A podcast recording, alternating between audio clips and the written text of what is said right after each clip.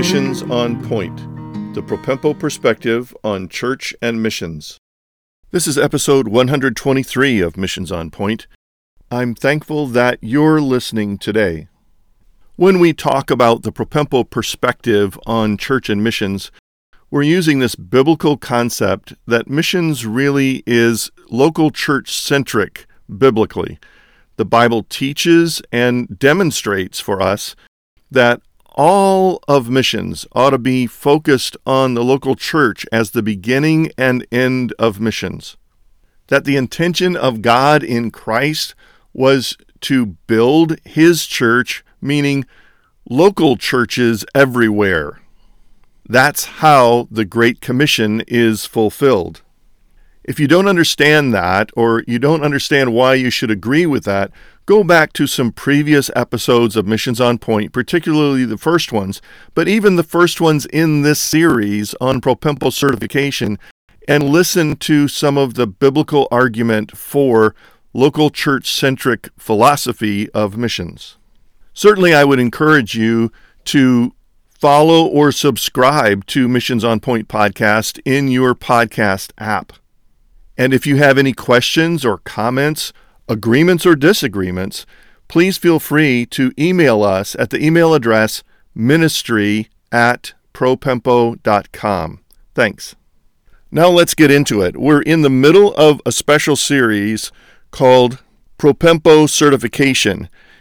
And this fleshes out what we mean through so much teaching of what it would take for a church or a missions leader or a missionary or a partnering mission agency or a donor or a missionary training institution to follow along with, agree, affirm, and commit to some practical things to become, in essence, Propempo certified.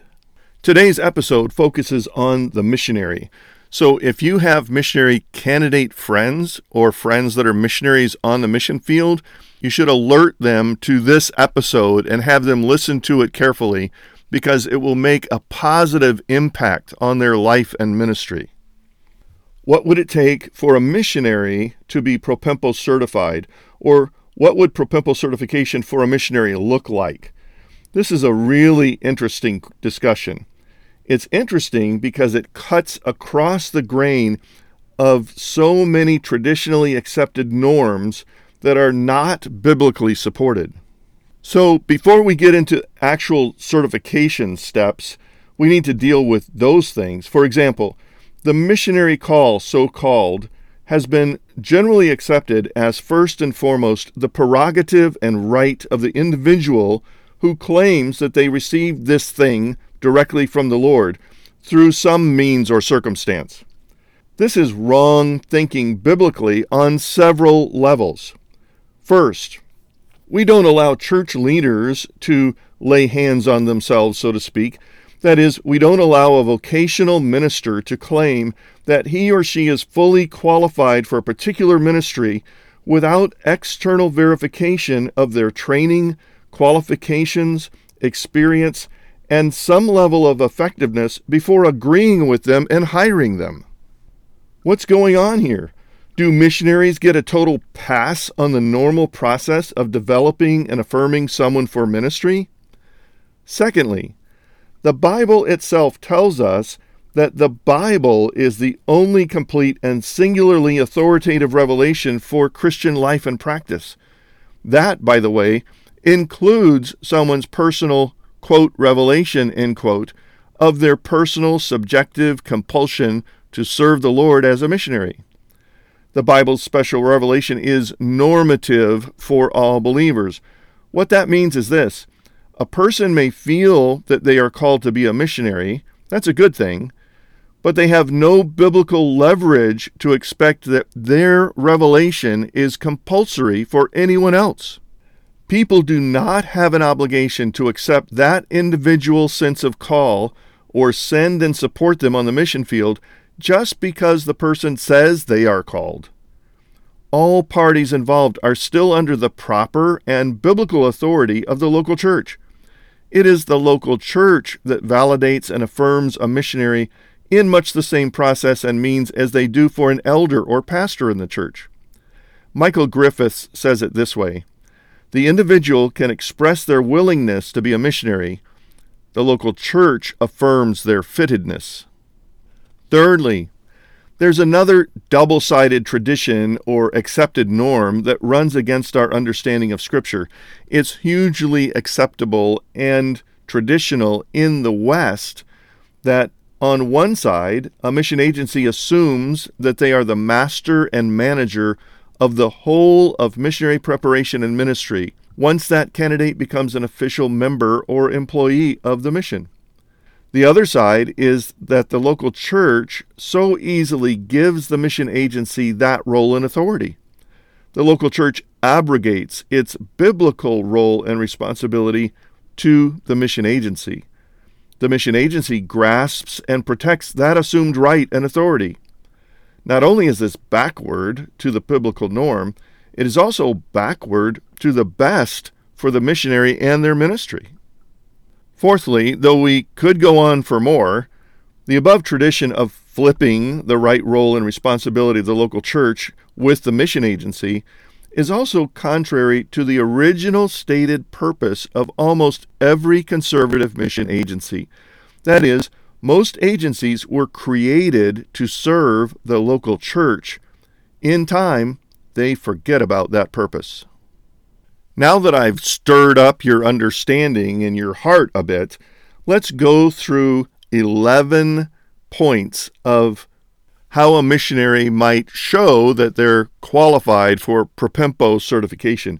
Number one, affirm and understand the practical implications of a biblical local church centric missiology.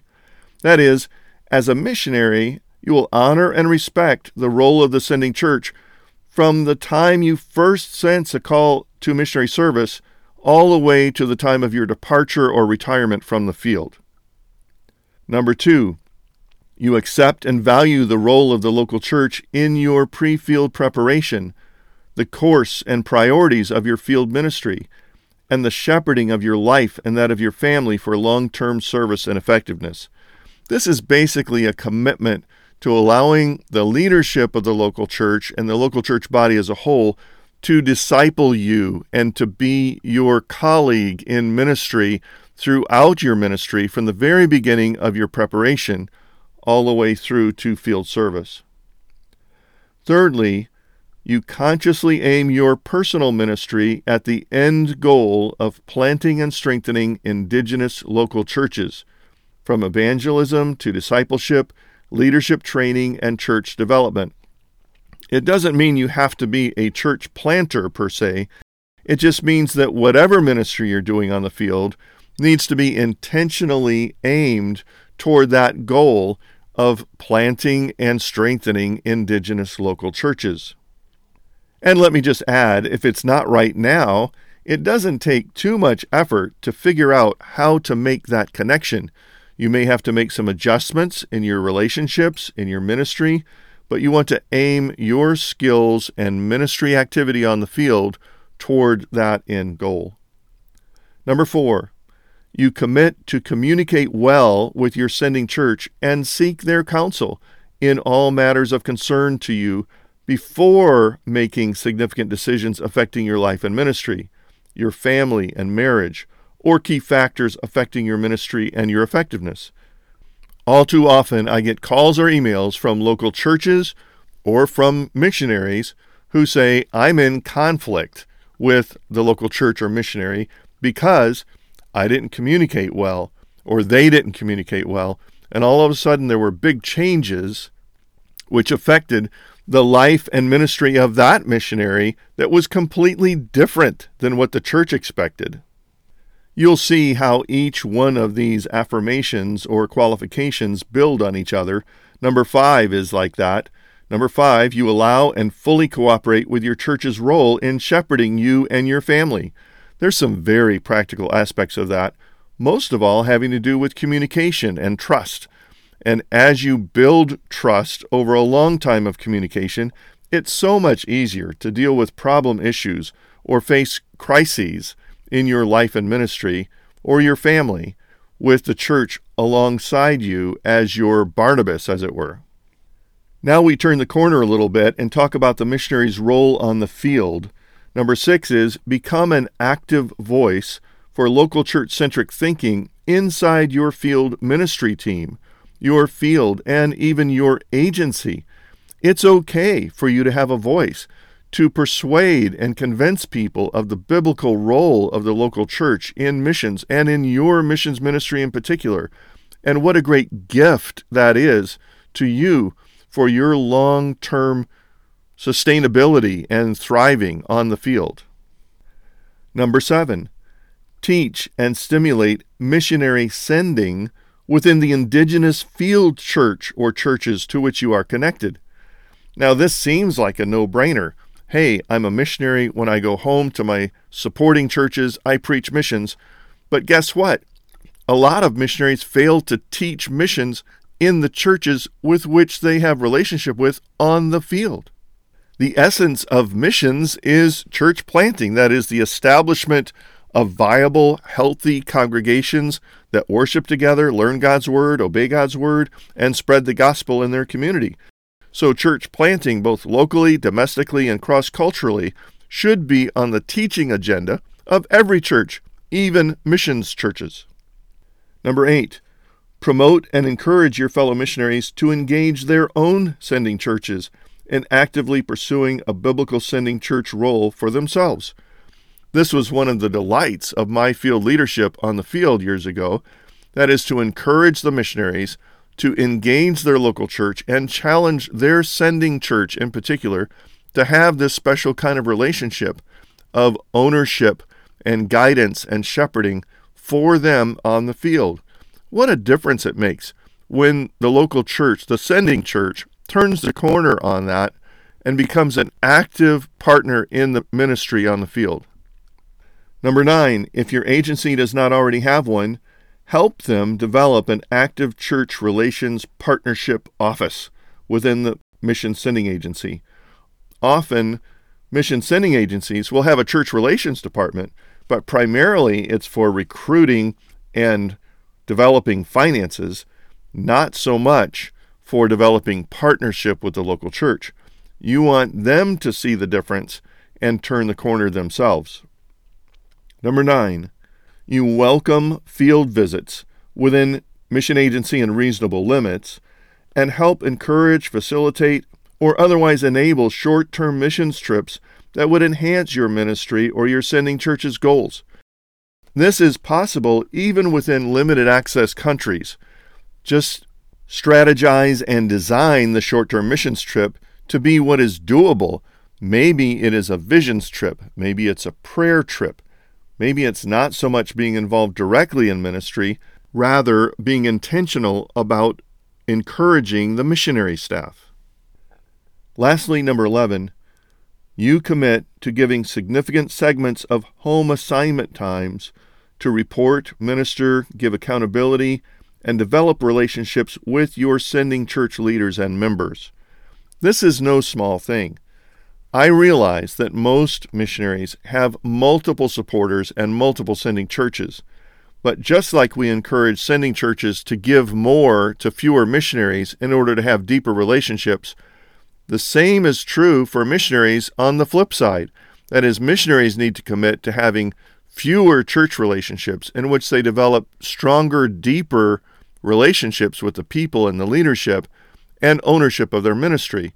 So when you go, make sure that your sending church gets plenty of time so that you interact with them at all levels on a casual basis and on a more formal basis so that you enter into the ministry of the church. You give value add back to the church in teaching them about missions work and the life of a missionary and encouraging others, maybe even mentoring missionary candidates to prepare for the field wow, I wish I had had that talk before I went to the field as a missionary. I wish that every missionary would have this talk before they leave for the field. And I have heard and know from field experience in ministering the missionaries on the field, they wish they had had this talk sooner so that they could act on it sooner and reap the benefits sooner. This is so significant that the missionary have this mindset, as well as the church and the church missions leader and the partnering mission agency and the donor and the missionary training institution. It's going to make a world of difference for fulfillment of the Great Commission. Thanks for joining us today on Missions on Point, the Propempo perspective on church and missions. I trust that you'll find more help and resources on the website propempo.com.